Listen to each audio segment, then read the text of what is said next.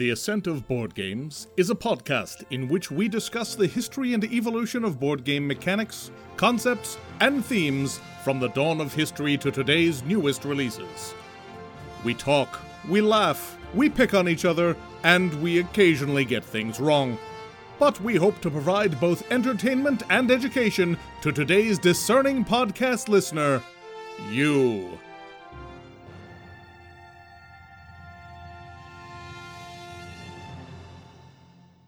Welcome, everybody, to a very exciting episode 35 of the Ascent of Board Games. What makes this episode so exciting, other than that I'm here with Mike and Jason and Joe and Frank, is that I'm here with Mike and Jason and Joe and Frank. We're in the same room. We're recording live again for the first time in over a year. And so when Frank says something really crazy, I can just reach over and smack him. Y'all can't see Wait, it right now, oh, but crap. I'm touching Brian. Stop it. Gross. You may also hear Sam in the background. My pup did not approve of me touching She does not like Frank, tu- uh, like Mike touching me, and I still apparently can't tell who any of you people are. it's been a long time since I've seen you. Anyway, welcome everybody. We're here to talk about worker placement games, which is a big ask. There's about a million of them, but we've narrowed it down to a list of ones that we think are the most interesting or innovative or that we like and want to talk about. Or don't make us want to set them on fire. I mean, sure. If you've listened to this show, you probably are aware that we're probably more themed gamers than Euro gamers. I think that's a safe way to say it. There are still some very good games in this that we enjoy, but it's not really our especial bailiwick, so there will be a lot of gentle mockery in this. I personally blame worker placement as one of the big things that has broken modern Eurogaming.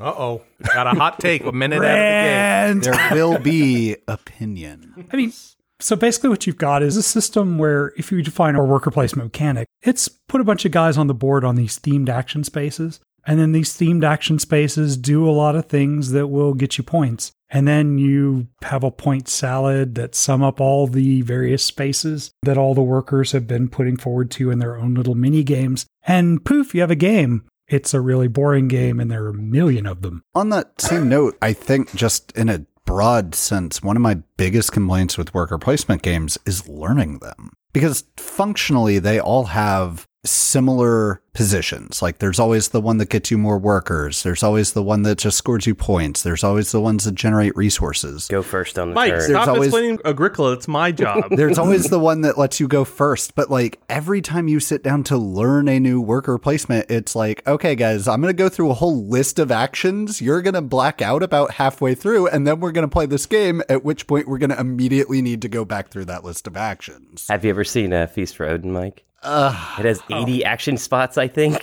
something like that. It's, it's like just don't. Each don't- of them are boutique action spots. exactly. So, what Frank and Mike and Jason are saying is that worker placement games are bad and you should feel bad for liking them. I disagree. I did not say that at all. Just for the record, just for the record, games. Mike, I'm going to edit this podcast so that you absolutely said that. my name is Michael, and I hate worker placements and people that like them. There you go, Brian. That should make your game real Sounds easy. Perfect. Okay.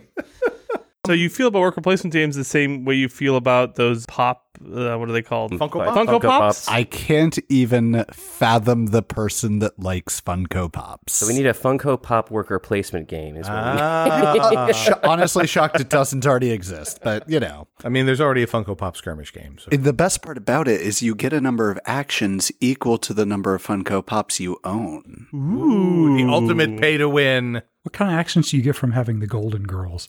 You know. Sass. So, Frank, where did this terrible blight on board gaming start? In the dawn of time. Frank, that's just 1991. okay, and really, some of these games aren't quite classic worker placement, but they kind of have uh, the things going. But in 1991, Dory Smith and Philip John Smith had their own little company called Two Wolf Games, and they published an amazing game called Silverton. This is one of those early games that you should probably know about because it was really innovative, especially at the time. It is a railroad game uh, in a lot of ways. Silverton, Colorado, you know, but there's a lot of nice theme going. Basically, what you're doing is you're building tracks to mines and doing some passenger train runs. And so you build tracks open mines and get money sent back to various cities. There's also a marketplace so that the amount of stuff that's sold will vary, slowly drifting up over time, going down as people actually sell the various commodities. Minerals, I mean, we're talking about metals because this is all Colorado mountains. So the worker placement aspect is a little weird. You get two prospectors and two surveyors in most games, can be one or two depending on the setup. Prospectors can open mines. And in fact, either you lay out a bunch of which mines are available for opening each turn, and everyone puts prospectors on the ones they want. Prospectors have a zero plus one or plus two. And if two people go for the same place, you roll off with your prospector bonus. When you get those, of course, you'll you can open a mine. If you have tracked your mine specifically, you can then mine that for that much and sell it into the market. That's pretty much all, except that mines will decay and they'll run out eventually especially gold mines, which are very, very volatile. You also have two surveyors. Surveyors are used to build track. You put them on where you want to build your track or to remove track and reclaim the money for the track, which is important because the mine you ran it to probably doesn't have a thing anymore. So you're kind of drawn between having to place your surveyors on new places you want to build in comparison to where other people want to build for their tracks and picking up new tracks just to keep enough money to open new mines elsewhere. So you have the, the precursor of the worker placement, and you also have the precursor of the ticket to ride blocking people's routes. Totally. Yeah.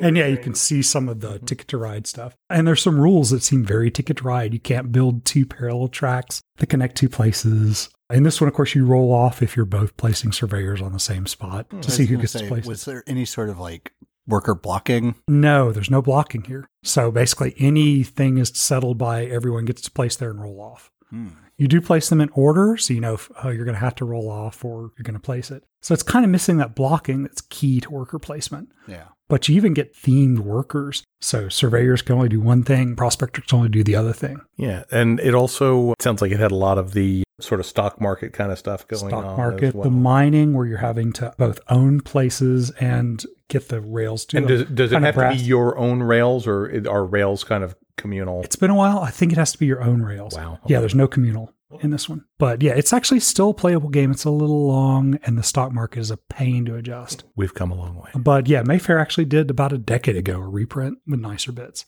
Very but again, that's the first case of almost worker placement. You can kind of see the uh, the genes there. Second one I've got is 1998, which would be Keydom and Aladdin's Dragons. Both are Richard Breese R&D games, and I think Amigo did the German Aladdin's Dragons. And this one, you have a bunch of theme spaces with a medieval kind of castle thing. You've got individual spaces on each of these areas where you can place your little numbered tokens, which are your workers. They all go face down into these circles, and you are limited for each space how many you can have, how many uh, tokens, workers, whatever, you can have in each place. Each place, the person who places the highest token will get the action. And it's all face down until you turn up at the end of the turn. See who wins. If you have like two workers in a space and somebody else has one, is it the combined value or is it the highest? In single Aladdin's number? Dragons, it's the combined value. In Keydom, it's just the highest value. Oh, okay. So it's really easy to get screwed out of actions in Keydom Mhm. that you really want. So it's like bidding for spaces almost. It's almost like bidding, yeah. And it's a face down bid, so it's an annoying game. I, So Yeah. you, you said you got how many tokens on that one? uh, I think we've got about eight or nine tokens. And how many eight. how many spaces? There's about eight or nine spaces. Sure. So like at best you're maybe getting half of those cuz like Oh as you no, place you're out getting, your you're getting two or stronger three of those tops. Okay. generally. Cuz like as you place out your stronger tokens, you're going to be left with weaker ones Which aren't going to get you ideally anything. toss on a location that nobody else has gone to. Or you put out the weaker ones early to be a bluff for what you're really going to. And, but then, you know, someone might take up the spaces, and it is still, to me, a really annoying game to play. Sandi thinks even less of it. I think her comment was when asked at one of our cons from a person that she actually likes if she'd like to play Aladdin's Dragon, she just looked at them calmly and went, Oh, no, thank you, but I'd rather bleed from the eyes. well, like again, it's fascinating because mechanically, that sounds like it should have some interesting stuff there. Yeah. Yeah, you're you're bidding for a place. So do I bluff on this place to make them think that's what I want, and then I actually go and put my piece over here? But yeah, I could very easily see that like not working in practice. Uh, Aladdin's Dragons is a Spiel des Jahres nominee. I mean, that's it's. I mean, it got yeah, its at the popularity. People were playing it a lot, loving it. I actually did like it the first time I played it, and I loved Keydom, but it, it gets a little arbitrary. And I finally that whole blind bidding, blind bluffing is, huh. You know, it's, that's one of the first games I played when I moved to Atlanta and met Frank and started getting into board games at the War Room. I remember playing Aladdin's Dragons, and it was, I mean, it was unlike anything I had played before. Yeah. And at the time, it was really interesting and cool. We've got a lot better options now. Yeah, when you was- get to that track of theme spaces, oh my god, that was just I think Earth Cave or the market or the or the flying carpet shop or whatever it was, and it was just Yeah. yeah. There's a lot of. I'm going to the camel space. You can't stop me. Can we, can we talk about the fact that in this reality, there's just a dude that sells magic carpets that fly? Like, what are we even doing with our lives in these minds, y'all? Also, about the same time, we got Bus from Splotter Spellen. Splotter, if you don't know, is a Dutch company started by a group of students that were hand making their games in, you know, some college lab or something. yeah. Didn't they like just say, hey, we're going to form a company so we can sell some of our games at Essen? Yeah, pretty much. Eh, And, Totally. and it's worked out pretty well for them. And they would take, uh, you know, 100 or 200 copies that they'd handmade to Essen, sell them all out, and that's it. That's all you got. And their first three games were very small, tiny, and hideous. Um, the copy I have, the original, has absolutely ugly art, terrible board game puns on all the map that you would have to be an Essen insider practically to understand all of them. And it's been republished a couple of times, including by a different company. But what Bus has is it's a another rail game. Basically, you're building your bus routes. You've got one bus, you can buy more buses. And then it's got workers that, and it's three types of buildings. Your buildings are basically offices, pubs, and homes. And there's a clock that basically ticks over. So, you know, in the early morning, everyone wants to go from their home to the office. Late afternoon, office to pub, pub to home. And so everyone will try to do that. And you basically take a vroom action, literally called a vroom action, to move workers to a place. Not necessarily their own home, just a home. They they aren't Doesn't that- really matter. They aren't they that live, just- picky. So there's a li- little when bit you of when you get drunk, you go home with whoever wants some company. This is the original bus artwork. Yep. Wow. Just picking that up. It is not the worst Splotter. I mean, Art. we've we've had worse board game covers on this show. If you look at several times. Can by Splotter, that that I think is the worst. But anyway, Like, I could see that hanging on somebody's fridge. Let's just put it that yeah. wow, okay, So where the actual you know, point of this is that you do have a kind of worker placement. You get action cubes, seven of them, and you place them on the various. Do I want to build a building and construct a building, or get a new bus? There's only one of those spaces available, and you go rounds placing your cubes on the limited number of spaces for that type of action. There's seven different type of actions on there. Then you go through and walk through the actions in order from whoever placed uh, last goes first, which is interesting. So that placing first guarantees you the action, but last gets it first. Eh, okay. But it that kind of you can see it's a type of actions. There's not that classic. Here's your workers. Here's your spaces. It's type of actions. So it's almost kind of you can kind of see it. Well, it's interesting too, right? Because from that description, we see a very similar mechanic come up, you know, much later in games like Dominant Species, where it's, hey, we're going to go around all placing out our workers, and then we're going to execute this chart of workers from the top bottom, which I think, much like in Dominant Species, is just dry as hell.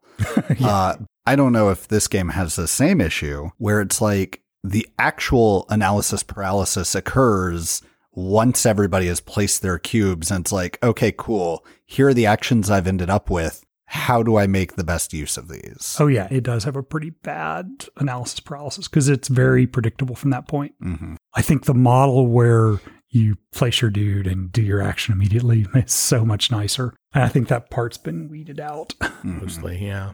the last and I think first really proper, this is definitely a worker placement game, would be Pillars of the Earth. It's 2006, designed by Michael Rieneck and Stefan Stadler. This is Kosmos. Yay! I Mhm. like Kosmos is great. And this one, A, is gorgeously themed to the book and TV series and everything. It's basically about a medieval village that decides to build a cathedral over decades. Hundred, yeah, Yeah. 100 years, I think. And this has a lot of cards and little people that represent your master builders and a whole bunch of themed spaces. Every turn, you're paying for cards that represent what your builders can do and adding new builders. These are ways of turning resources into victory points mostly. Mm-hmm. And then you've got some resource cards you can buy to get resources. Then you place your master builders to harvest more resources. Get away from the event that's going to happen that decade, probably is a turn is probably a decade. And then uh, whether you can commit enough resources to add a part of the cathedral or what.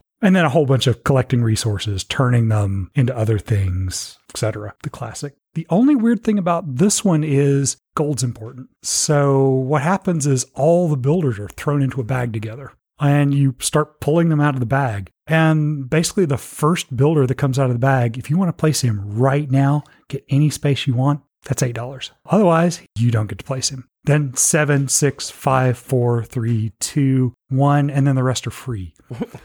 and then you put the ones who weren't paid for back in the bag. And so you basically, the order of how you get to place is all determined by when it's pulled out of the bag. I haven't actually seen that anywhere else. Yeah. I mean, it's a interesting way to get around the Turn order and all that planning and stuff. Right. It, it takes away the some of the strength of being first player.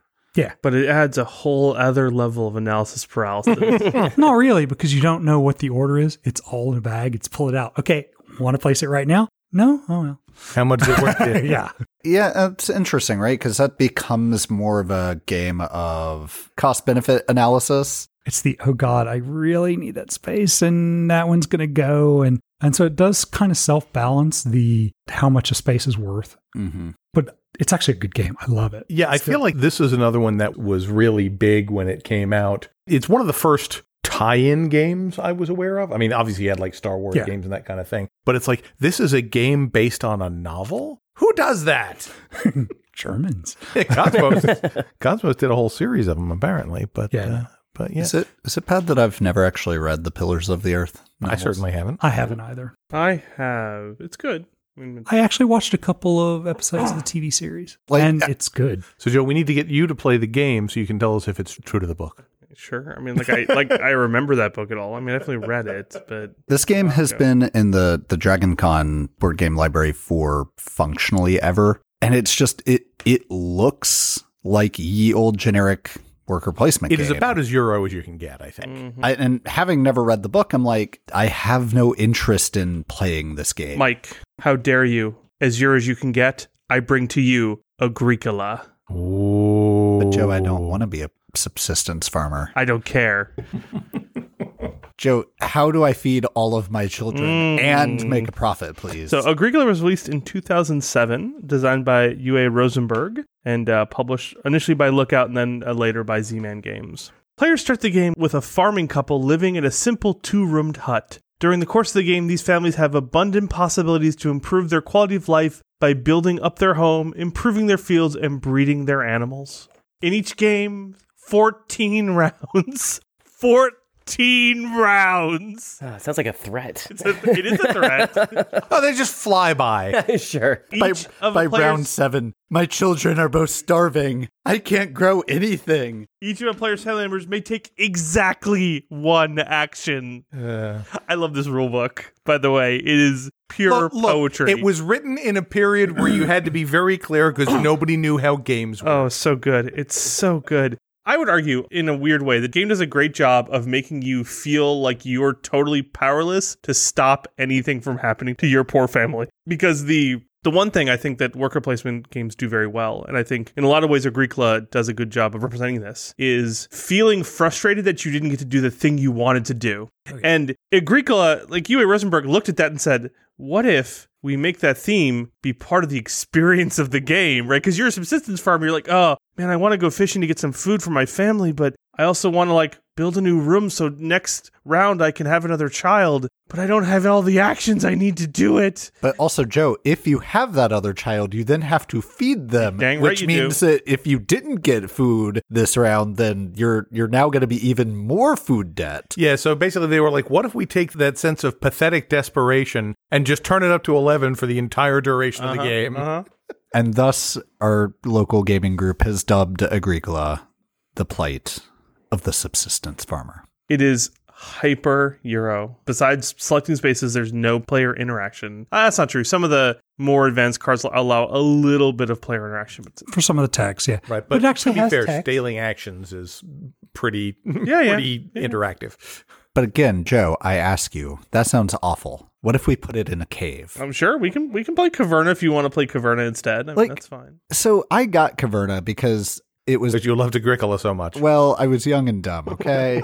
uh, but like I was sold on, hey, it takes some of the issues with Agricola and it fixes them. Doesn't fix the issue with Agricola. Well, I Oh, mean, what's the issue with Agricola? that it's a worker placement game. Well, I mean, again, that it does a really good job of making you frustrated that you can't do all the things you need to do. Okay. I think I like Caverna better than Agricola. I will probably play that over Agricola at this point, only because it's got a medieval, your dwarves, you've got a cave, you can excavate the cave or farm outside your cave. I would argue that that is a feature, not a bug for this specific game. The game is clearly leaning into it. I mean, at the top of the rulebook, it literally has like a banner that says the 17th century, not an easy time for farming. like they're clearly leaning into Oh, it. yeah. And like, Yeah. you know, Uwe Rosenberg, really brilliant guy, right? Like, Yeah. To be absolutely clear, Agricola is a great Euro game. Yep. Oh, yeah. Still in like the top 30 on the Board Game Geek. It's a great example of the genre. And if you want to just get one, I mean, it, it's probably a good one to get. ton Uh, of replayability. yeah, I mean, the Ton different decks you can get to combine different possibilities. Also, new player friendly. I think the original Agricola had uh, an even more basic starter mode. There was a really simple, incredibly light family game. But even the base game, you start with, you know, two actions and extremely limited five or six possibilities. Then a few more cards are added each round to increase your palette. And so it's easy to teach because, you know, these are the things you can do. That list of 81 things Mike was talking about Right. is very tiny. And like I constantly talk about how much I love themes in games. Like this, you, you play this and you you do feel the theme. It comes through really well. It kind of gets to that point in gaming though. It's like, why is this such a popular theme in gaming? Dourness. Yeah, I, I think it's just that it's an easy. I mean, I say easy. Game design is never easy, but it's something that you can simulate pretty easily, and everybody kind of understands what it is. All right, you have a family that needs to eat, and you know, then they will have children and raise animals and that kind of thing. This is the first game that had those kind of variable spaces with a deck or something, wasn't it? Yeah, I think so. Yeah, because it's basically you have a half dozen or so spaces on the board, and then additional things just sort of become available randomly out of the deck, and the game's different every time as Correct. a result of that. It was really innovative. It was hugely successful. It's a great game. It's just not our cuppa, especially. I still like Agricola. I would probably play it again. It's not something I'm going to see on the table a I, lot. I would play Caverna again, I think. okay, I have Uh, never played. Uh, but Caverna, agreed, yeah. I'm not opposed to playing. it. I mean, I think of you know of our list. Obviously, there's a number of games on here on this list that I like, mostly because mm-hmm. we picked only games that we liked for the most part. because that's how we roll. Um, but it's a good game. Like I appreciate the theming, right? Mm-hmm. Certainly, we're a little down on the genre in general, but I, I think it's an excellent game. Like I don't think you could go wrong if you want to get Agricola. Mm-hmm. I would say maybe get Caverna instead. So the nice thing about Agricola versus Caverna is that if you want to play this game with a group of people that never played board games before, the topic is hyper approachable because it's just like, hey, just be humans a, a couple hundred years ago right, exactly. right? Like it's a very approachable topic if that's part of your goal. Whereas like, hey, something like Caverna was like, well, you're dwarves and you're mining. It's like I think it's a better game. I like it better, but this in a lot of ways is basic. Seems like a weird word to apply to this game because it, it, it has a lot of interesting design choices, but it is very basic in terms of the genre. It's very much It's the grandfather. It's, yeah, very straightforward. Yeah, it's very much a grandfather of a lot of the rest of these games as we kind of come down the list. So. Yeah, and there are two other games in this series Lahav Havre and uh, Feast of Odin. Le Havre is actually seriously hardcore, mm. thinky, and good for two, but it's tricky. You have to think several turns ahead or you'll screw yourself. Yeah, isn't this one of the ones where you take a thing and then you have to convert it to another thing and then convert it to another thing before you can actually do anything yeah, useful with yeah. it? and it's a little painful for that. Feast of Odin is like all of those thrown into a blender with several other games added on. Oh, and- yeah, Feast for Odin's a weird one because like it takes the thing that kind of helps define what worker placement is, which is blocking people out of spaces they want, and says, "Oh no, no, don't worry about it. We have 81 spaces, and there's slight variations on it. So if you can't get the one you want, there's one that's adjacent to it. They can do basically the same thing. yeah. It's really weird. I don't know why they made that decision. because nobody likes being blocked out of a space. So here's a similar space that does almost what you want, like 80%. Not quite optimal. Not good enough. I don't know. Feast for Odin seems like wacky, crazy nonsense to me, to be honest. Um, I think something that is a little bit more straightforward, like Caverna or Agricola, would certainly, if I had to pick an item from this specific list of four games, it'd certainly be the one I would, would pick. Maybe in 2007, people were tired of starving to death, and they decided it'd be a better idea to go conquer other uh, native peoples. That's always on. fun. That's where Empire's Age of Discovery kind of comes in. 2007, created by uh, Glenn Drover and released by Tropical Games. You basically take on one of the many, many colonial powers that were uh, basically doing a land grab in the New World, throwing all your colonists over there, throwing your missionaries, throwing your soldiers, throwing your merchants, trying to exploit the hell out of the this new territory that they discovered. So it's probably worth pointing out that the original name for this game was Age of Empires 3 Age of Discovery because originally it was a video game tie in Yep. with the Age of Discovery series. Yeah, Empire's Age of Discovery was the Kickstarter a couple years ago that re-released and polished it up and made it even prettier. Yes, yeah, it's a it's a beautiful beautiful set that they came up with. I'm fascinated because it's it's a video game tie in, which is so crazy. Yes. Yeah, and and, and it's I mean And I it's like a good ass game. Like, Yeah. what the heck? Yeah, nobody expected that. No. Yeah, honestly, I wouldn't have known that this was based off a, a video game because it plays like a fully developed board Yeah, game. I, I don't. I mean, I haven't played the Age of Empires series. I mean, they're empire builders Yeah. uh, via like the Civilization. civili- not civ, more like um they're almost play a lot more like the Warcraft series or Starcraft series where it's like you're building a base that just happens to be at a city scale and then you produce units strategy to go games. in. Pure Oh, okay. Right. Yeah, pure RTS. Oh, Yeah, wow, no, that's this is not even like that more at all. strange. That's an even stranger com- combination So of things. weird. They definitely had a veneer of Age of Empires though. And, and like a lot of the games that we've been talking about, you have different action spaces. You'll be placing a worker of some sort. Now you have specialist workers that, like the merchants or the soldiers, that give you special benefits. But the idea is you're you're trying to place them in there, and the order that you place them matters tremendously. You know, in some cases, it's just the fact that you can't place at all because there's a limited number of spaces. But in other cases, being able to get your people onto a, a new location that hasn't been exploited yet means you get the resources that are there. You get the first crack at conquering the people there, as opposed to people that come in later and they have to go place their people somewhere else. What I really like about this game, you know, other than the theme of conquering helpless people, is really that it feels very, very tight. Like you have to have resources to purchase buildings, which give you, you know, benefits. I don't think I've ever made more than like two buildings in a single game because the money is so incredibly tight. Mm-hmm. And every turn you're like, I don't have enough people to do what I want and I can't put them in the order I want. So how can I maximize my point distribution for this particular turn? And there's a set number of turns. There's like three ages, I think three rounds, three rounds, and four rounds or something like that. Like that, yeah. So it's very, very tight and it's very, very contentious. You're basically going up against other people's strategic goals and warring with them constantly. I mean, it's a land grab. You're trying to get as much stuff as quickly as possible before other people can take it. One of the things I like about it is that you don't really have perfect information when you're going out to do a conquest. Because basically, it's like, all right, I'm going to go and conquer this part of South America here, and I'm going to send three conquistadors and two missionaries, or whatever the combination is. And then you draw a card from that age's deck, and you see just how uppity the natives are. and you may not have sent nearly enough soldiers. Yeah, that's that's a bad moment when you flip that card. You're oh no. I really like the uh, specialized workers in this. In this, Yeah. uh, they they're implemented really well. You have to. There's an action economy cost for selecting one of them, but like you mostly get them through the rest of the game. Uh, obviously, missionaries and colonists like go out and like stay on colonies. You don't get people off of colonies, but for everything else, right, you can kind of reuse them over and over again. It has a really nice feel to it as you're kind of building up your power base to get to do all these cool things. It is weird because you have specialized workers, but then you have different spaces to where you're going to send, mm-hmm. and workers can go to multiple spaces. So it's a weird take on that. That's especially sophisticated for Yeah.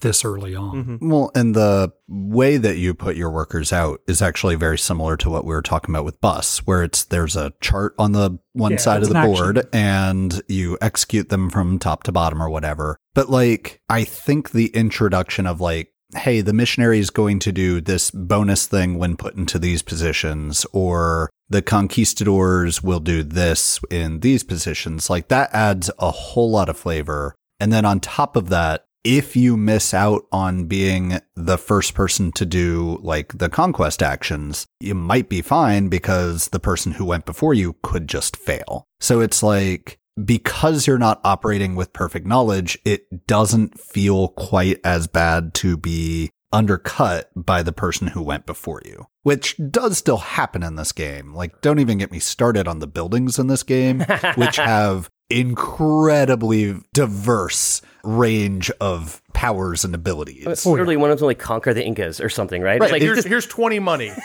Go have out- fun with that. Take out an entire civilization. Done. and it's like Jason got that one. I got like get Built a a church? mercenary. Yeah, Like, which i- is good, but again, just a vastly different power level in between those two things. This game also has what I'm going to call the blood rage syndrome, where it's like the first round of buildings, you look at them and you're like, wow, those are good. The second round of building, you're like, wow, those are good. The third round, you're like, what? What? What? Why are these even in the game? It's like the meme with Vince McMahon. It's like, yes. listeners, you can't see that, but I just perfectly replicated the meme I'm talking Yep. He about. really Like he was there. is. So obviously, if you're looking to get this game, we would certainly recommend the re-release, which is Empires Age of Discovery. It is a million percent gorgeous, also pricey, but a million percent. Yeah, gorgeous. it's a big box with a ton of little miniatures in it. I'm surprised Jason doesn't have a copy. I do. oh, okay. So, well, I take Literally it back bought it then. after Secret Board Game Con. Like this game's amazing. Excellent. Yeah. It's a it's a great game. It's like it's a surprisingly great game for when it came out, right? Like the, mm-hmm. they touched up the rules a little bit. Mostly they touched up the board to make it like I was looking at the old board and looking at the new board. The new board is hundred percent more readable and uh-huh. understandable by humans, mm-hmm. and like that's all they did, right? It's like they just touched it up. It didn't need a lot of didn't work. need a lot of work. yeah, this one really came out of left field when it was released, and I'm like, oh my god, this is actually really good. Mm-hmm. Yeah, when I hear a game is getting based off a video game, I'm like immediately just lack of interest. like, okay, yeah, great, good luck with that. But this one, like, I would never have known in a million years. I will say though that it does take up quite a bit of table real estate, Mm-hmm. so make sure you're playing on a nice like dining room table or something cuz this isn't going to fit on your standard like folding table. Yeah, Yeah, it is is a big old board. pretty giant. So in 2007, uh Kingsburg came out and this was Stratlibri, nailed it. Stratlibri Games uh and was designed by uh, now I know why y'all gave this game to me. First you Joe. Hilarity ensues. Andrea Chiarvesio and Luca Linaco. Nailed it. I apologize to all parties involved. And this game kind of tried to do a unique take on the worker placement by having your workers be dice so that the randomly determined value of the roll determines what they can do. Now, I haven't actually played Kingsburg, but Oh. I have played the Kings, I've played a lot of photocopy version, which is Alien Frontier, which The which theme swapped version. basically took Kingsburg and put it in space. But go ahead. Automatically makes it better. So Kingsburg has a, a few things for it. I think it works great. Enough to get a second edition and a game called Kingsport Festival that's very, very similar. What it does is there are numbers like 1 through 23 or something on the board, and you roll your three dice. And you can place any number of dice on a space that matches that. The thing is, the player who rolls lowest for their sum of their dice gets to go first. So having those little piddly dice means you get to use like one die on some of those little low spaces and get to claim them because only one person gets a space. While, you know, the big 18, you can just slot up there at the top and feel superior. God, I remember Kingsport Festival. Yeah. That was horrible.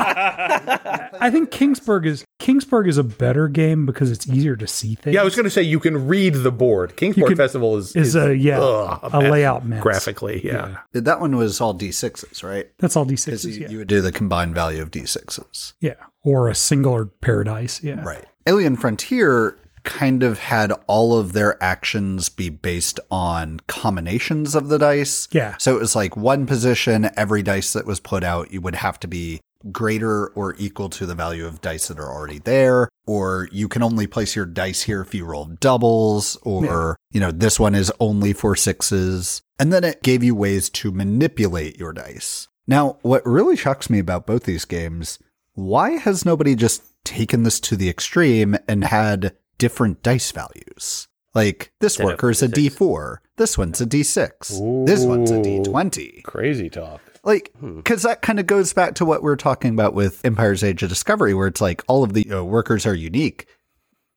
That just feels like it writes itself right there because the dice are literally unique. You could have a big old pile of D4s. Or you could be like me and ah, I got a D20 worker now. Right. Three. No, get with good Goodman Games and get with those D16s and D22s.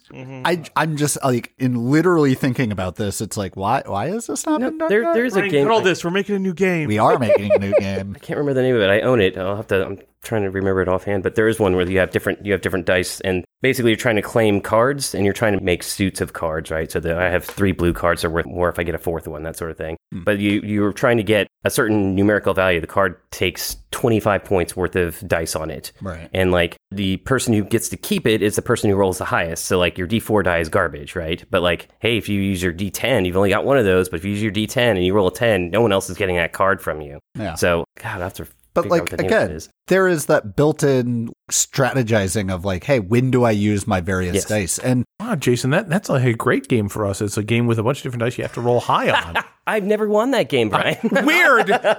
now I have a weird question. Is King's Forge a worker placement game? huh. it is, I'd say, a roll selection. It's not a role selection though, right? You're The first half, you're you're selecting rolls, and then the second half, you're placing your quote unquote workers, which are dice, which instead of being workers would just be materials. conceptually interesting. Let's move on. at least in Alien Frontier, the engine to manipulate your dice is all to an end of a territory control game on the planet. So mm-hmm. at some point, you want to manipulate the dice that you've gathered in order to drop bases onto a planet. If you control sections of the planet, you get more options of dice manipulation. And so it kind of feeds back in into the game's inevitable end. How is the end game in Kingsburg? Basically, you get points for a few things. You've got a tech tree, and so a big tech tree you advance along for six paths. I think it's like a six by four or something. So 24 different techs. You get points for periodically the orcs will, or the some monster will attack. And so you've got to build up defense to survive the attack or else lose stuff, especially buildings, which are the techs you built up. Hmm. But otherwise, it's mostly on how many buildings you've constructed, minus what the attacks have done to you. Game was called Unearth. It was driving me crazy. Oh, yeah. Oh, yeah. Yeah.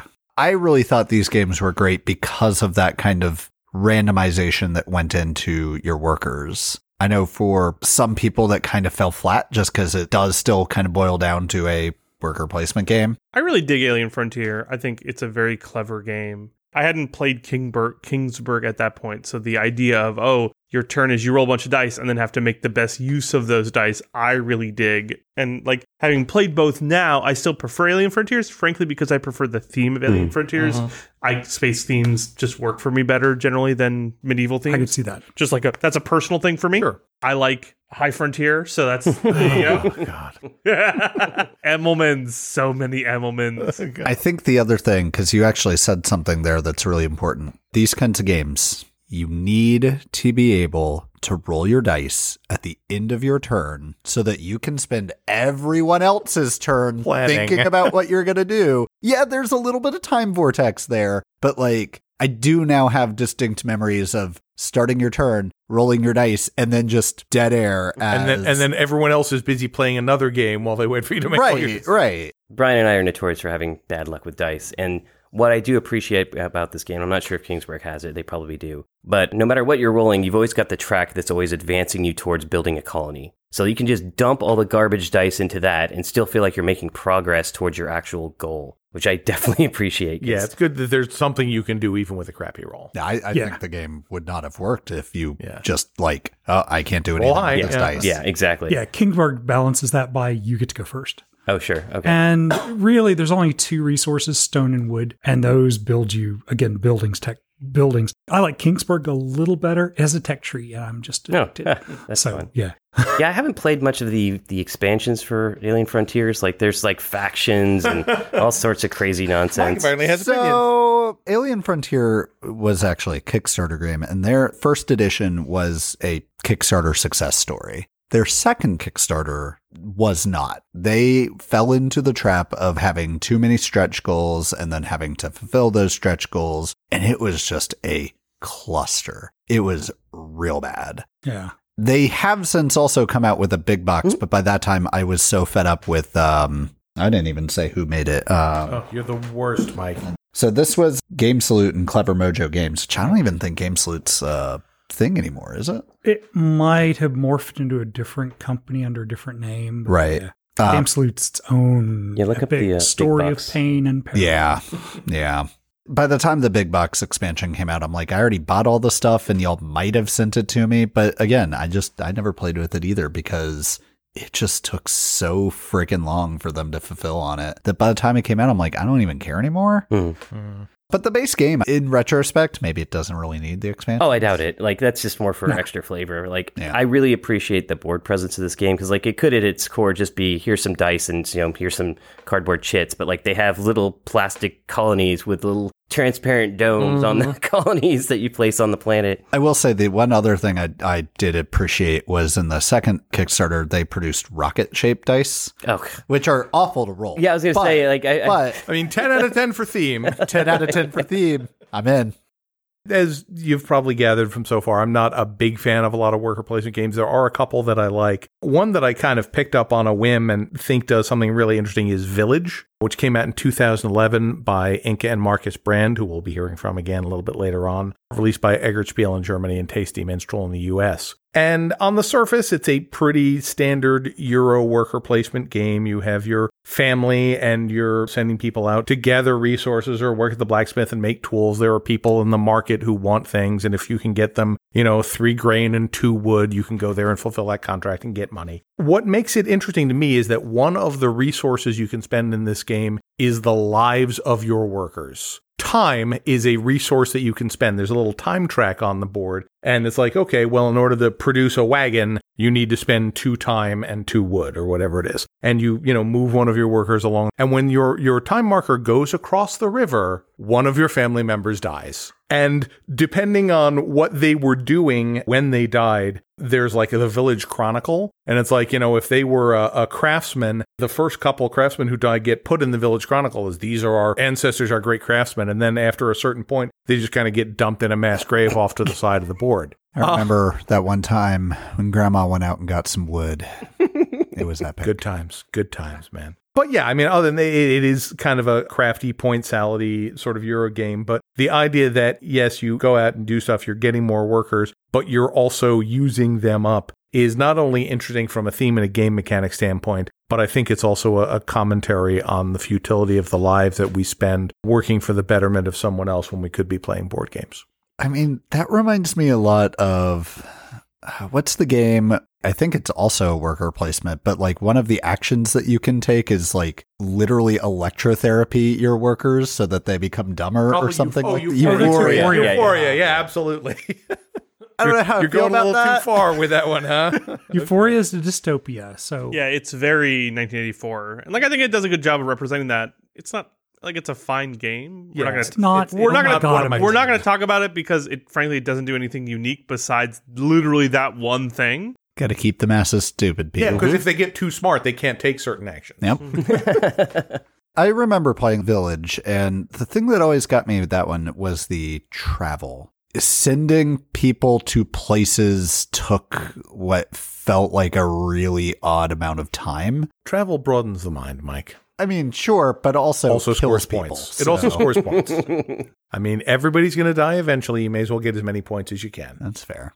Well, let's continue on the theme of games that do something really unique, which make them stand out. And I want to talk about Last Will. Oh, I thought you were going to talk about games about dying. Ah, well, I mean, your uncle died at the start of the game. So, Last Will, designed by Vladimír Suchý, published by CGE, and it's functionally Brewster's Millions, the board game. Your uncle has died, and you've been given a bunch of money, and you have a job, and it's awful. And if you spend all of your money first, you get all of his riches. Joe, you don't necessarily have a job in the base game. Uh, that's true. The, that's true. The expansion gave you jobs, but jobs are awful. It's hilarious. You want to get the lowest score, which is you want to have the most negative amount of money at the end of the game. Yeah, basically, you want to have spent your money on the most useless shit possible. Where you can buy property mostly so that I'm you can sell them my back. dog and my girlfriend for breakfast on my yacht. well, that will cost you money. Score. Ah, Joe, the plight of the insanely rich person. Yeah, so you, you have to buy property high and sell it low so you can lose that sweet, sweet money. You can you can buy a property, improve it a bunch, and then sell it low. It's beautiful. It's it's a fascinating game. Just the mechanics of kind of you know, all, all it did is inverse the number, right? Instead of trying to gain money, you're trying to lose money. And it but it does a really great job of making you feel like you're on this crazy madcap adventure. It's so hard to spend all my money? Joe, I don't think throwing an incredible rager at your mansion is technically an improvement because the property degrades over time, right? Yeah. Like, so there are certain actions you can take that will just degrade your property faster, like throwing insane parties. yeah. But the best part is, is it's like a what 1950s theme, so it's like 30s or 40s. I okay, 30s Yeah. or 40s. So it's like I'm fascinated by the ragers that they throw in the 1930s that mm-hmm. would just. Oh, Have you ever read The Great dear. Gatsby? Right, Yeah. like it's the Great Gatsby. it's great. Well, just imagine you just like threw a party and then didn't clean anything up. Yes, threw a party and then sold the house rather than cleaning up. Right, exactly. Yep, on to the next one. It has a couple things going for it. Like the gameplay is a lot of fun. I like the action placement system. There's like four different decks of cards, and you can have friends and possessions and property and something else. The strength of your turn and the firstness of your turn are determined by a track that you do before the worker placement section. So it's like before you do worker placement, you have to decide do I take more time, less workers, and more money, or more cards? Or do I take less time, more workers, more cards? And there's a whole array of those that you can choose from. It. This isn't the first game. I think Fresco might have been the first that I, that. I think maybe. But like um I really enjoy that one where it's like you are balancing your firstness with your resources with your workers. Because if Mm-hmm. you if there's a space that you need to put a worker on, you're going to be paying for that with some opportunity Mm-hmm. cost. Whereas like if you don't care where your workers go, if you just need like all the workers, then you go last in the turn, but you've got like more turns, more workers to place than anyone else. So it makes the game feel very dynamic. Mhm. Um, and like the game does a very good job of making you feel like the idle rich at the start of the game, right? Like you're you're gonna hire a coachman, and like, hey, that means every time you take a carriage ride, it'll cost you more because you have to pay your coachman. You'll buy some houses in the hopes that you'll sell them off for less later. It's just the it feels like you're just a giant raging jerk the entire game as you're trying to flit away all of your money. Joe, how can you say that? One of the single best cards in the game is your best friend, who you can just give money to. Yeah, he's he's your best friend because he'll take some of your money from you, and it's great. I'd, I'd like to say that I, I think of myself as all of your best friends. But anytime any of you want to give me money, I'm here for you. There you go.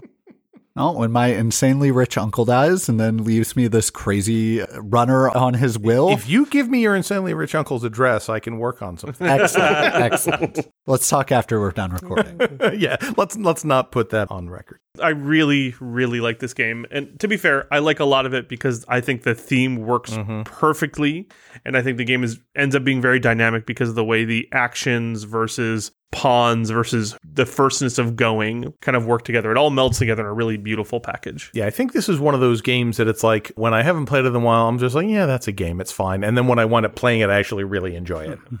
Another game I really enjoy And also unique mechanism. is Tzolk'in, which is a 2012 CGE game from Simone Luciani and Daniele Tascini. And this is a game that was going to be right in my wheelhouse because I studied the Maya a lot in college. The other reason that really grabbed me for it was the table presence it has. If you don't recognize the name, this is the game with the gears. Basically, there is a giant plastic geared wheel in the center of the board with like five other ones off of it, each of which presents one of the major cities of the Maya. And they're all kind of geared together. So when you turn the big one in the middle, which you do at the end of each turn, all the other gears turn a notch. Each turn, you are either placing a worker out or you're getting all your workers back and doing the actions. So basically, you place a worker and you have to place it at like the lowest available space on one of these wheels, which gives you like the least cool stuff when you remove it. But each turn, when the big wheel turns, it advances to a slightly better position. So if you take your time and wait long enough, all of those workers will be getting really significant rewards. The problem, of course, is that if you do that, you also don't have any more workers. So eventually you're going to run out and have to take them all back. And where they are when you take them back into your hand determines what you get. I think you only take one back at a time, right? No, you take You take them. them all. Oh, is you it take all? them all back. Okay. You can put out as many as you can afford in one turn. Right, Although right. it's generally in an ideal universe doing one at a time. Also, time. much like the subsistence farmer, you can't afford that much in this game. exactly. So that's specific push versus pull of like, hey, do I wait a little longer to cash in a little later? Always reminds me a lot of what's the dice game where you take dice in the future? Macau. Macau. For whatever reason, these two games have like a emotional resonance for me, which is like you're making either decisions around, hey, do I want to take advantage right now of this thing, or do I want to put it off a little bit so that later I have these crazy turns, mm-hmm. right? Mm-hmm. And I always feel like like obviously they're extremely different games, but like they feel like they have like an emotional resonance that's very similar, which is like, hey, do you do something now and get a lesser reward, or do something in the future and get a greater reward? Yeah, yeah. And Macau is another one of my favorite games. I never realized that connection before, but I, li- I like what you're saying. But, you know, you've got sort of the point salady elements where you've got the different resources that you're collecting wood and food and stone and gold and building buildings and building monuments and placating the gods and everything. But it's really the fact that you don't take actions when you place your workers, you take actions when you get them back, which may not be the action you originally had in mind for them. Technically speaking, not a worker placement game. It's a worker pickup game. Lol, lol, lol, lol, lol, lol, lol. You're fired. Not um, really. Well, good night, folks. And I actually do like Tolkien quite a bit. Part of it is that turns Yeah, are he so wrote great fast. books. Tzolk'in. Tzolk'in. I even like Tolkien except for the Silmarillion, which what? Oh, I love this Silverlight. It's so stupid. It's the dumbest. okay, there. Anyway, but We've yeah, just I mean, lost turns are about 10 s- listeners.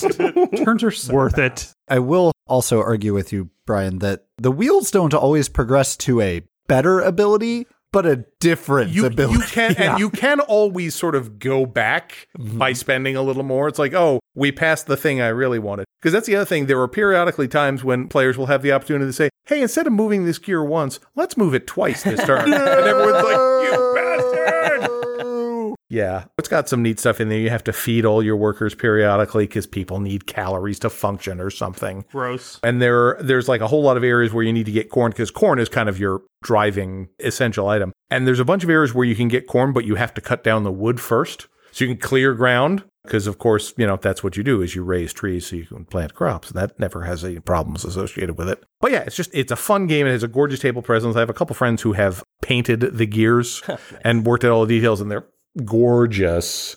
I would recommend that anybody who buys it new at least does like a dip on their wheels because mm-hmm. they come in just like a tan plastic. Yeah. But there are small indentations. yeah, the, for the details of them are actually really nicely done. I mean, it's a Mayan calendar. I think. Yeah. yeah. Yeah, it's it's classic. beautiful, Gorgeous. but like without some form of contrast in there, like you kind of lose all of that. I think I literally did a two spray kind of thing on mine.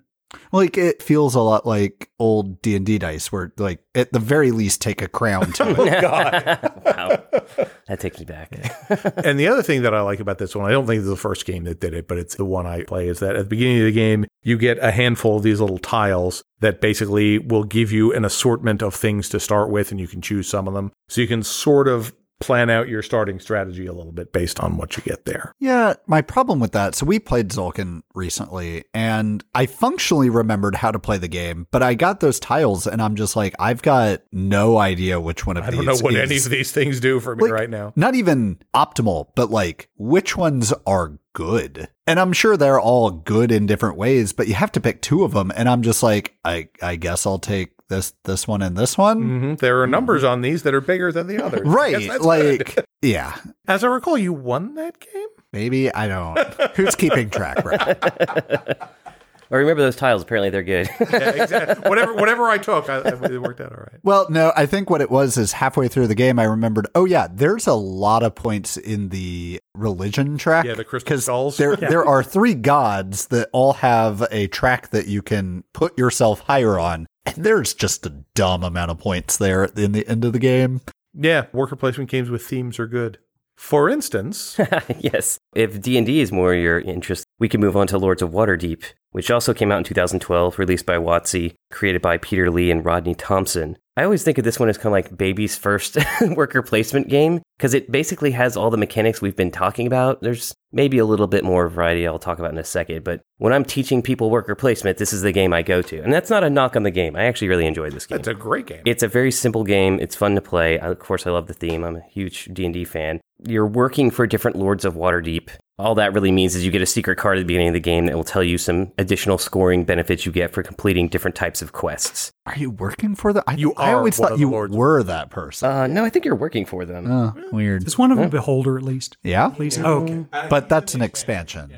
Which, which we will need to talk about that expansion because it is a modular and b really good. Agreed. It doesn't actually specify that you are the lord. It just says that there are lords and these give you victory points. That's weird. Weird. I always assumed you were working for them just because, like, these are famous Forgotten Realms characters. But anyhow, you have agents, which are just your workers. You place them on different spots on the board. Nothing terribly surprising or new there. Your resources are kind of funny. They're clerics, fighters, rogues, and wizards, mm-hmm. represented by colored cubes. And you have a series of quest cards that you need five fighters and two clerics to go kill some undead in wherever thematically appropriate Forgotten Realms thing there is. Where it gets kind of interesting, where it gets a little different, uh, there are quest cards that are called plot cards that you can play on your opponents that they have to complete before they can complete any of their other quests. So it's a good way of stopping someone cold. Yeah, I know you're working really hard on cleaning out those undead, but there are some smugglers down by the docks that the council requires you to take care of first. Oh man, nothing's more satisfying than watching someone like build up one like two colors of a resource and then giving them a plot card. It's like, yeah, I know you've got like 25 fighters right now. Go find some clerics and wizards. Have fun with that. Or even worse, I know you've got 25 fighters. What if you spent like a good half of them doing Oh, this yeah, thing that, that is good too. That's worth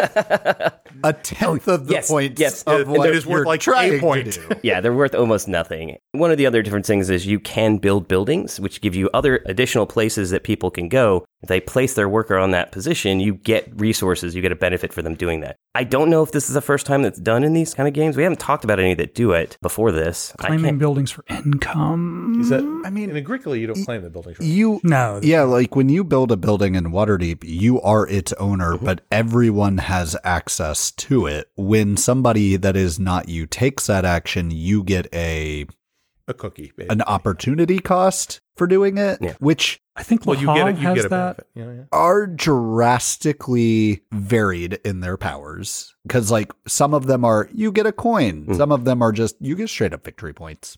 Yeah, some I really dig the building mechanism because it flows very well in the story of the game, but also it does a really good job of expanding the initial set of actions to a big additional set of actions in a very narrative friendly and also like very smooth almost. Yeah, also because you get an additional worker like halfway through the game, and that just is at the point where there are enough more things to do that it makes it's just really well put together. I mean, I, I love the theme. I remember one of the quest cards is train owl bears, so it's like you get you get some fighters and a couple wizards, and you go off and train some owl bears, and then as part of the reward for that quest, you get some more fighters who are the owl bears, and I just I love the little things like that. And the graphic design on the game goes a long way to delivering that theme. The board is basically a map of Waterdeep done in a very traditional map style with all the little buildings plotted out. Yeah, it turns out WotC has some good artists and graphic designers on staff. Wow. Right. Yeah.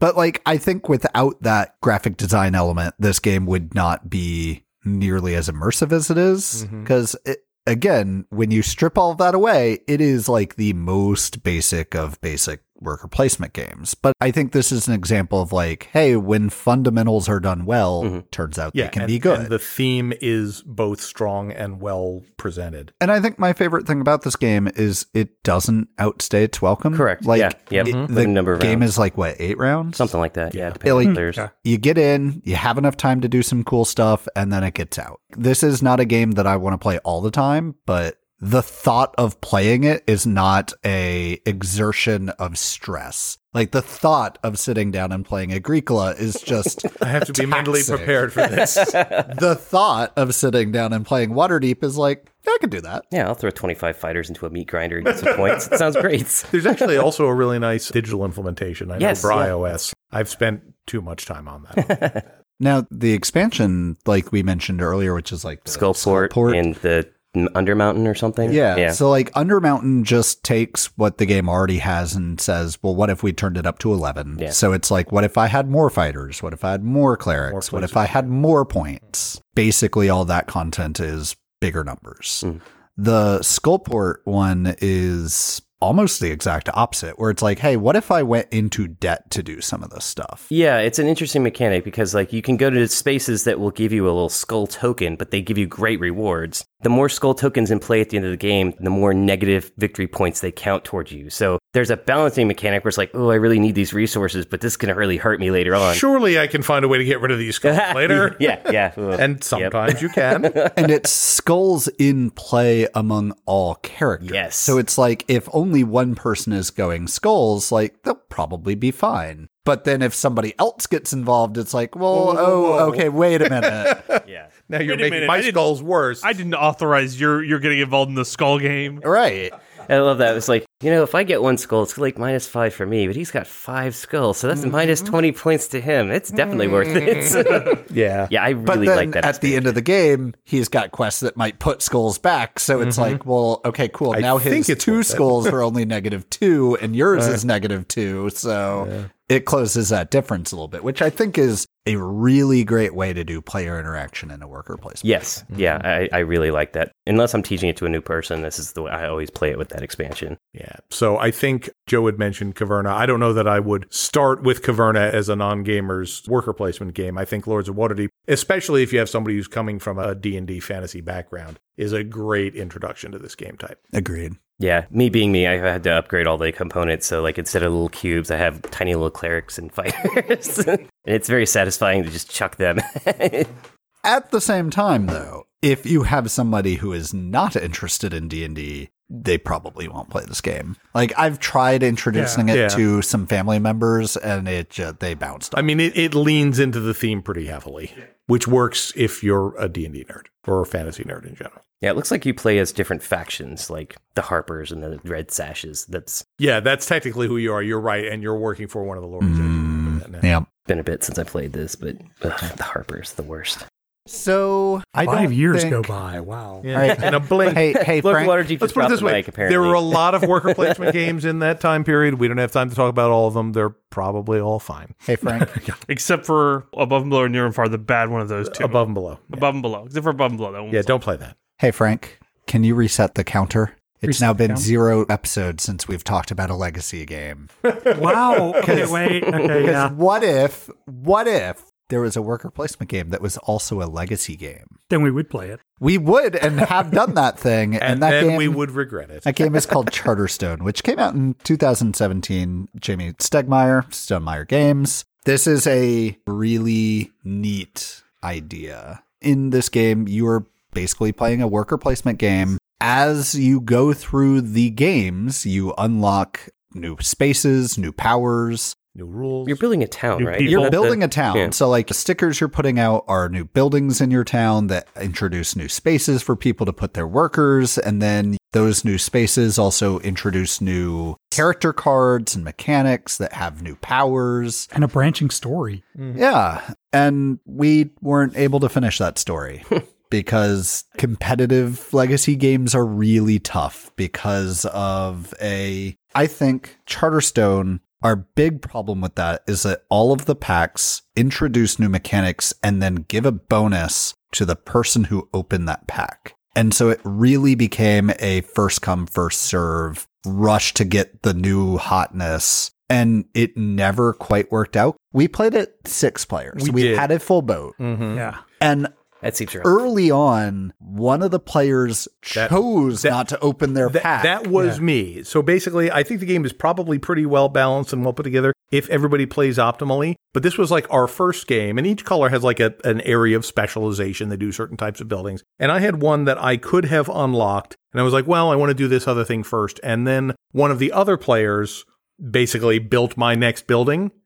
And we didn't finish the entire campaign. We played several games beyond that, and it really felt like I am now so far behind in the curve that I have no way to recover. If you play in your color, you get a set of compatible, you know, engine going in your color. Yeah, but it's like if you miss one turn, Yeah. We played it with three. We didn't have that problem. And we ended up being kind of a mix of two or three colors apiece Mm-hmm. and crossing. And because of the random way the other players happen, they'll basically build their stuff randomly. So it was a little more interesting because we had those other colors coming in randomly. And so we were having to pick up the other colors in ours to make up for the difference. So we had a lot more variability in our regions. And so I actually think it'd probably play a lot better at three or four. Yeah, we played And it don't do it six. it was it was Yeah. Six, I six, think, or whatever. Yeah, we yeah. played with the full boat, and it was mm-hmm. crowded. It was too sure. much. It was also it, it has the usual problem with that, and that it takes a long time to get back to your turn. And I'm disappointed from a design standpoint that it's possible for one mistake like that to really sort of send things off. Yeah. I, I think it's still conceptually a good game. They do a lot of neat ideas. The board is two sided, so you can play it again with just a reset kit, and and they do a lot of neat things. And the storyline was interesting. I remember at one point early on, I had performed so poorly in a certain game that the Emperor of all mankind just straight up murdered me, and I spent a couple games as a ghost. But yeah, we would play again, and we were playing at 30, 45 minutes a game with 3 people. And so the game goes really fast. Mm-hmm. Yeah, Your that- turns come around. You know, we were just whipping through the games. That definitely That was sounds fun. better. That was And- not true for a six player game. yeah, and that would just suck. I did like that the legacy score component was actually done on the side of a deck box Yeah. that you would keep all your stuff in. I thought that was really cool. Yep, agreed. Was this the first legacy game that came with a dedicated reset pack? I don't think it came with the reset pack. It Or- came with a or- but like they board. produced a, a Um, reset pack. And I think Maybe because I know Gloomhaven had like the reusable stickers and things like that. I don't know if there was something that was defined as a reset pack before this. No, nothing. I mean, there were a lot of really innovative things in the game, and I think at its heart, it's a good game. We just had a bad experience. Yeah, yeah. Because, like, again, based on what Frank said, I think it'd be really cool if it were three players, but six maybe players four. worth of mm-hmm. stuff, and then you could mix and match. Yeah, because you still need to have all the players in there because the different resources and stuff. But, like, when we played, it definitely felt like Brian has one power, this other player has three, and everybody else has two. I was a player that had three. Sorry, Brian. I Monster. stole your thing. I was going to win the hell out of that game. by the And way. you did, as I recall. We didn't actually finish it, but you, like you you did as far as we played. I was well well on my way to complete victory. I had like a million humans. It was nonsense. The acceleration I got by stealing Brian's thing, which was not intentional, but also intentional, was pretty noticeable. That's an interesting question, then, right? For competitive legacy games, how do you address like a runaway leader Because problem? well, I'm, Fuck uh, we'll competitive talk, legacy. we- I mean, talk- yeah, yeah. We'll talk about that in a few minutes. That's Um, true. That's Yep. true. Yeah, You're not there is an exception You're to that wrong. rule that we will talk You're about not in a wrong. few. Like, That's in general, in general, I don't like competitive legacy games, and the reason I generally don't like competitive legacy games is that it's a really a test of who groks a new mechanic is broken the fastest, right. and like that's a shitty experience. you mean like in Thiefball? general. Yeah, because it was the kind of thing that is like this was, I think, literally our first game, Mm-hmm. and it's like I learned the lesson that you can't afford to wait on these things, but it's not like a regular game. Well, the next time we play, I'll do better hmm. because I'm now committed to a 15 game run where I'm downhill from everybody. So I think what happened is, if I remember correctly, what happens is when you start the game, or sometimes in the game, you open a thing, you get your cards in hand, and then Brian chose not to in the first game open it. I so we didn't do it moved the first into time the I second could. game. Yeah, it could be. But in the second game, all the cards got shuffled in, mm-hmm. and so now it was random whether you even got an option to do it. yeah, or it was not. something. And it was, and it went into the public pool, so anyone Yes. could do it. Yeah, exactly. instead That's of when being- Joe And that's when I did it, and un- Made me sad. upset the balance. Yeah. And again, with the three other players randomly playing and pulling cards off the deck and building them, the balance was just completely upset for sure. everyone. Right. Yeah. And so, So- that made it oddly enough more interesting. Yeah. Right, exactly. So so don't let my horrible mistake turn you off this game. If you have a smaller group, it's conceptually pretty cool and they do some neat stuff in it. Yeah. for sure. I was definitely enjoying the story for sure. Yeah. And if you like story and themed, although my rant about uh, worker placement games are evil, I actually got a 2017 game that no one else has played called Outlive. This is designed by Gregory Oliver and published by Le Boîte de Jeu, obviously a French company, uh, the box of games. This is Fallout, the worker placement game, a little before, you know, Fallout Shelter came out. So if you look at this game, you want the deluxe edition. The deluxe edition comes with these incredibly elaborate workers, which are gang squads of a post apocalyptic dudes roaming around a simple little board with about six or seven spaces. And then you've got your own elaborate two layer fallout shelter where you're building all your techs and a whole bunch of little plastic stand up colonists that you're happily building and placing a little like Puerto Rico colonists, Okay. building into your shelter to power all your tech with, you know, spaces and two layer tiles that represent if you've got that powered up. So, tech tree, yay, a solitaire tech tree. And then what happens on the top board?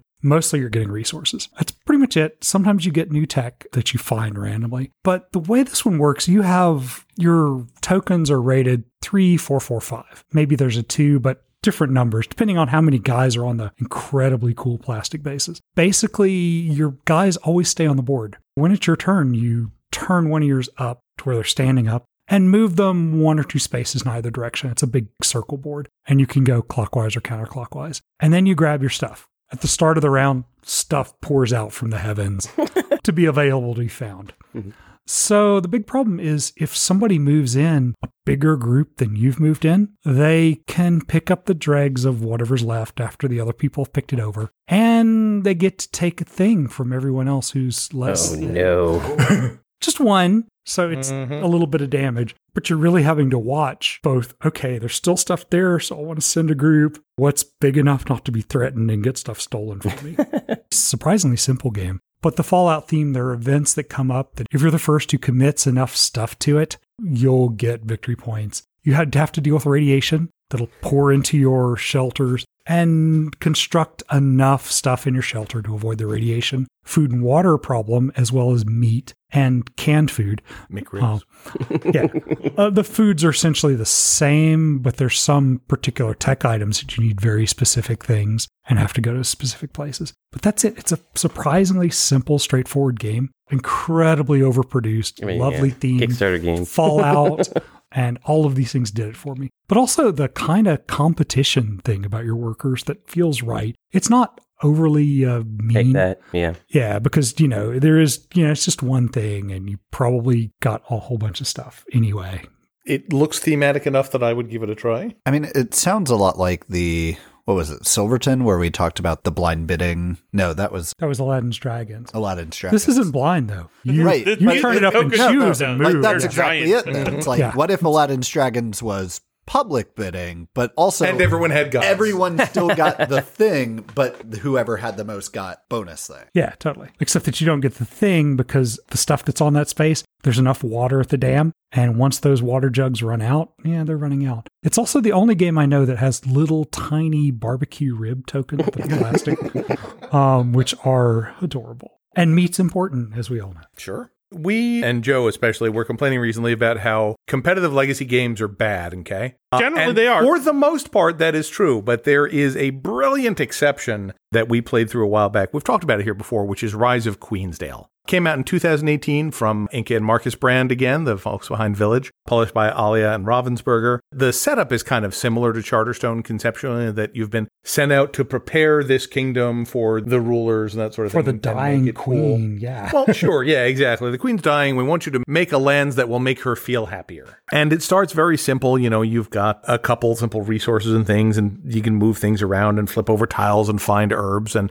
as the game goes on, or as the series of games goes on, it adds in many different ways to use your workers to create things. And I do not know how they did it, but this game is so balanced. It's frankly a little terrifying. You play a game and we play with all four players. Somebody wins the game and they're, you know, sort of one step closer to being the king's favorite at the end or whatever. But that also means once you win a game, you need more victory points to win the next game. And everybody else still needs the same amount from the first. And so there are certainly benefits from winning a game, but it is tempered really nicely. There was a point in our campaign when somebody was like three games ahead, I think. Yeah, and I we were, we were at least two games. Ahead. Yeah, ahead. and we were like really worried. Okay, is Joe going to run away with it? And then the way the balancing mechanisms in the game work, I think we were all within a game at the end.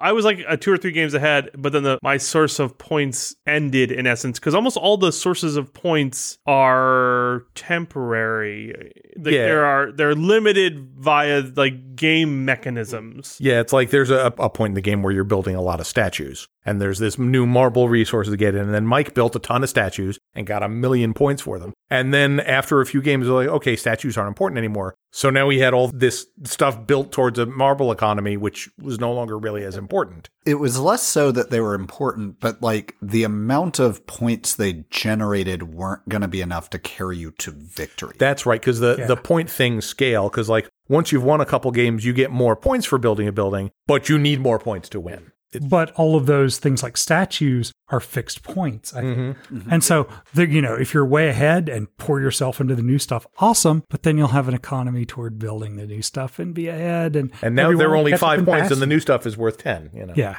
You, you're building dice in this game too, which I Mhm. super dig. I really like that mechanic of stickering dice, and like at the end of the game, everybody gets some victory points that they can use to like sticker dice. The winner actually doesn't get to sticker dice. If I remember Correct. correctly. It's the lower. Right. the Oh, nice. lower people get That's points nice. to sticker dice to kind of make their dice better over the course of the game. Joe says sticker dice because we played the digital implementation. The physical game came with Ye Royal Plunger. Yes. It, no, no, the, no, no, the dice are stickers in the game. The the board is. Oh, that's right. Oh, you use the that's plunger to pick up the hexes. That's right. Yeah, so when you build a building, there are these little strip punch things where you punch pop the building out of, mm-hmm.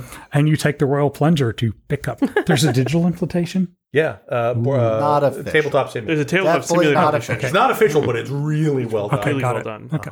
But yeah, it's neat. The branching story. I mean, there's not big branches. It's basically, you know, if you decide to be more military or not. If you're military, you get points for building walls. And if you're not, you get points for building parks. So it changes a little bit of the mechanics of the game. I just think it's brilliantly well executed and, and like I say, supremely well balanced. There's events that'll come in and just like suddenly take over a turn and add mm-hmm. flavor to it. Yeah. There is a whole side plot about a witch that I don't think we ever saw to its Oh yeah, conclusion totally. either. But also, you keep your entire board. So when you build a building or hex, that's permanent. It's there. That's staying for the campaign. Mm-hmm. Again, like Charterstone. The interesting thing about those is like when you build a building on a space, that space no longer gets one of the herb tokens on it, right? Right. So it's like you're destroying that early game engine. So again, going back to that progression of points, it's like mm-hmm. anybody who has points invested in herbs is going to suffer as the city gets built out. Yeah. Yeah, it's just really neatly put together and well done. Uh, highly recommended. I don't know how easy it is to find anymore because, you know, like most legacy games, it's you play through the campaign once and then everything is covered with stickers.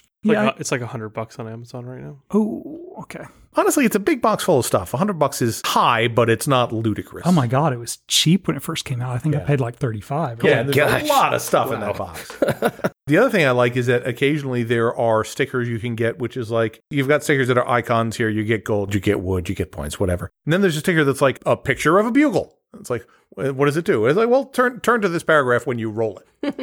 Like, um, sure, I'll try that. Let's see what happens. Bugles are great. Totally. Yeah.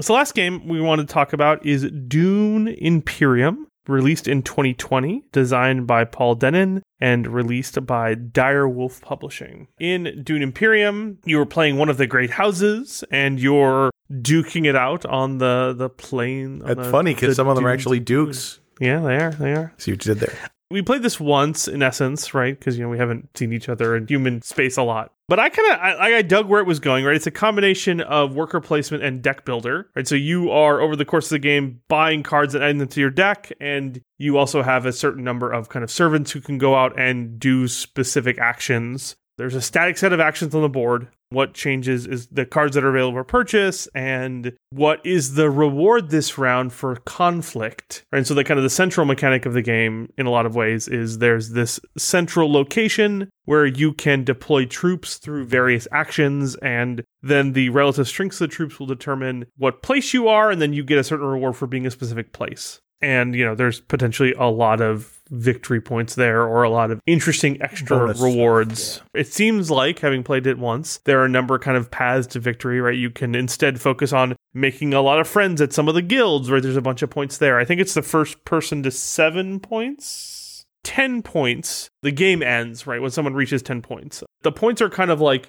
constantly tracked up and down, right? There are things you can do to get points, things you can do to lose points if someone overtakes you on one of the faction tracks or something, you can potentially lose a point there instead of keeping a point. Because whoever is the faction's favorite gets a point, really two points. One point for crossing a line, which is permanent. The second point for being the top, mm-hmm. right? So there's lots of different ways to get points, and I think it all felt like, given the one playthrough we did, that it all worked together really smoothly and, looked like it's a really compelling game. So I'm looking forward to playing more of it. Yeah, the theme is strong. You could definitely get a feel for the different houses and the different spaces kind of made sense in the context of the Dune universe. It's not overpoweringly themed, but it all makes sense within the context of the story. And uh, yeah, it's well produced. I was not feeling that confident about this one because it was from a designer and a company that I really hadn't heard of before, but it's a really solid game mm-hmm. from everything I've seen and heard on mm-hmm. the one playthrough. So would definitely play again. And say what we will about worker placement games. They've got their fans, but I think Dune does a really good job of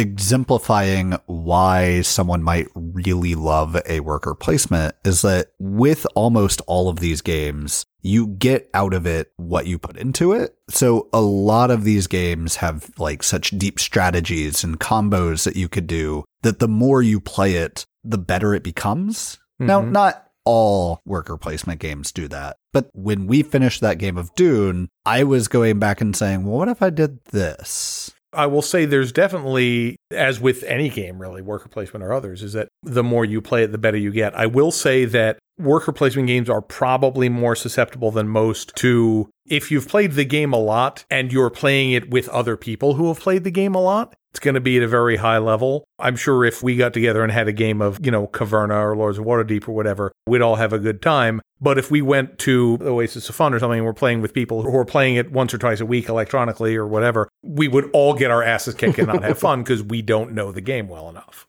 But actually, the other thing back to my original ew, worker placement, Dune Imperium's not just a worker placement game. Mhm. Combine, you know, it's probably more of a deck building game that uses the worker placement mechanic, and really the core of the game's around that. When you have a, a oh, this is a worker placement game, full stop, then yeah, whatever we've seen it. I really, You know, and I think take. honestly Yeah. that that's true of most of the game mechanics that we've talked about. I mean, Oh. you know, when we started with a deck building game, you know, we we start with Dominion, which is a perfectly fine game, but anymore it's not very exciting because we live in an age where there's occasionally new mechanics coming out, but it's mostly different ways to sort of hybridize you know the ones that have come before. And i think there's some really good ones out there. I think this is the first time in a while that we've talked about just a, a straight mechanic going through like this. So let's figure out what people's favorites are. So, kind of looking at the list that we've talked about today, I Mhm. think I think my favorite has got to be Last Will. Again, just because of that theme, and the game is just fun to play because of its absurdity that it leans into. And again, you know, those early 2010s games, Last Will, Tzolk'in, and Waterdeep, like all of those, I think hit a sweet spot for me here.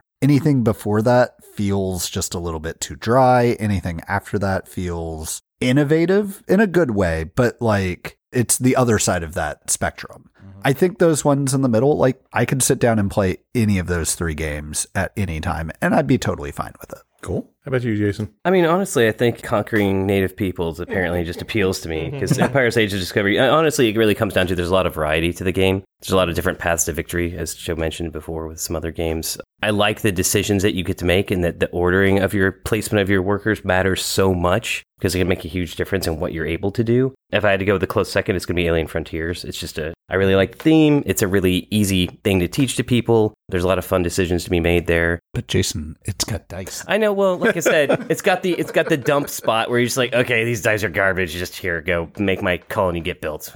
and you know, if you roll sixes, you can crash a crash your your ship into the planet and make into a colony. Who doesn't like that? It's like, I mean, that, here, that's how here's your new work, home, right? yeah exactly For me, I think Last Will is my favorite on this list. It's so idiosyncratic, and the way it approaches the worker placement, I think, is extremely fun. And the game in general is really clever. I'm really excited to get Dune Imperium out to the table again and mm. play a full game of it with people in person and kind of get everybody's opinions on it again. But that's kind of where I'm at right now. Yeah, and probably I'm at Kingsburg and Outlive. And again, I think the difference is that tech tree addiction. Yeah I mean, put I want to play Beyond the Sun so badly. Just Just right a tech alley. tree with minimal game around it. It tech sounds tree like- the game That sounds like heaven. I'm in. that's fair You son of a bitch, I'm in. Hey, there's a great version on Board Game Arena. Mm. I'm in. Go on. Okay, we'll have to talk. All right. And for me, I think in terms of the enjoyment I got out of it, I would probably say Rise of Queensdale, but I've played that. It's not enough of a story that I could play it again, but mm-hmm. it's a big commitment. So I think as far as one that I would be playing on a semi regular basis, honestly, I really want to play more Teotihuacan, but we didn't talk about that one. So, so of the ones that we've talked about here, I would probably, I would probably do Tzolk'in. I'm just a sucker for gimmicks, and that is a good one. Although I know the game, I would be so tempted to go back to Rise of Queensdale. Such a It is really good. Yeah. Yeah. I agree. And again, that goes back to the immediately after finishing a game, it was like, oh man, what if I had done this? Mm-hmm. Which is especially frustrating for a legacy game because you literally You can cannot Yeah. go back and do it again. I don't know. I think if they ever decide to reprint that, that would be the time I'm like, yeah, I could do. I could do. Oh yeah, totally. I think I. I still have a physical copy because Frank, I think, had told us gorgeous things about it. And I'm like, oh, we should play that. And then there was a lockdown, and then we discovered that there was an online. I'm sorry. Physical media, gross. that happens. It's I'm starting to discover it's wonderful. Oh my god, we can play like games with pieces. It's a whole You want new me to world. put my hands on things that aren't a keyboard? I'm going to pass you a piece of plastic that you're going to touch Did you with your hands. disinfect it first? What's He wrong with licked you, it. Brian? Seriously, dude. Gross. Well, that was our list. I'm sure there are some worker placement games out there that we didn't touch on that you, our listeners, think might be your favorite. So tell us what they are. Functionally Um, an infinite number. I mean, ultimately. pretty much. yeah. exactly. We've got a Facebook page where you have a lot of discussions. You can put comments on the website, ascentofboardgames.com. We would always love to get reviews on iTunes because that really helps us get our nonsense out to more people. But in the meantime, if you are in a health and vaccination state where you can go out and play games with other people again, go do that. If not, be careful, take care of yourselves, and stick around so we can talk at you again next month. We hope you have enjoyed this episode of The Ascent of Board Games, which is protected by the Creative Commons license. Opening and closing music is Evening Melodrama by Kevin MacLeod via Incompetech.com. Full details can be found at ascentofboardgames.com. Please share, like, subscribe, review, and comment on this podcast. And thank you for listening.